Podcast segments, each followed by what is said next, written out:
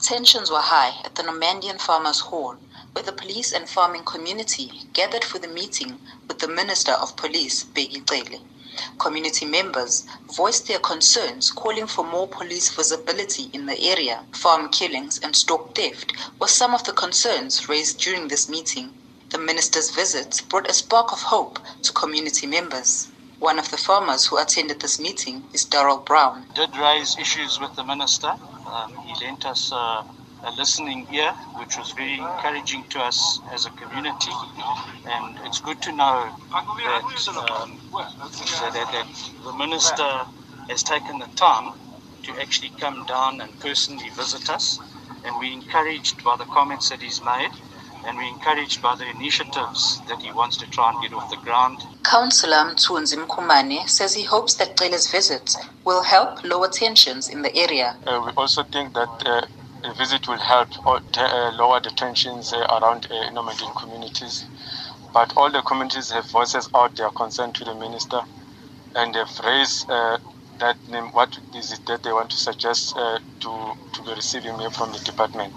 But minister promised to come in uh, less than or maybe two weeks time, if that is possible, and then you call Imbizo and maybe to assist all the community to uh, sit down and talk and come up with a better solution to live together.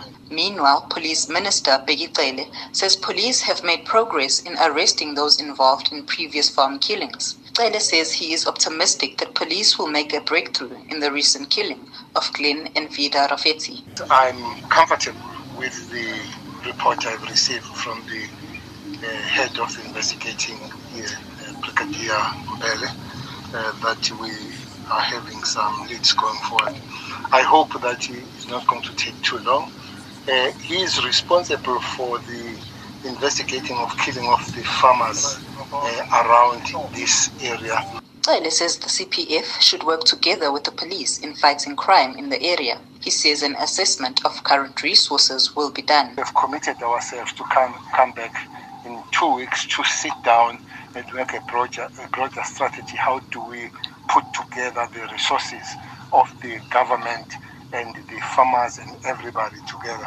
Uh, the police you're talking about as the local Normandien station, there are 28 and 9 cars.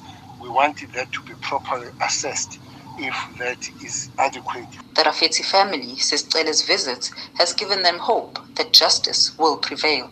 I'm Nonhlakanipho Magwaza in Normandian outside Newcastle.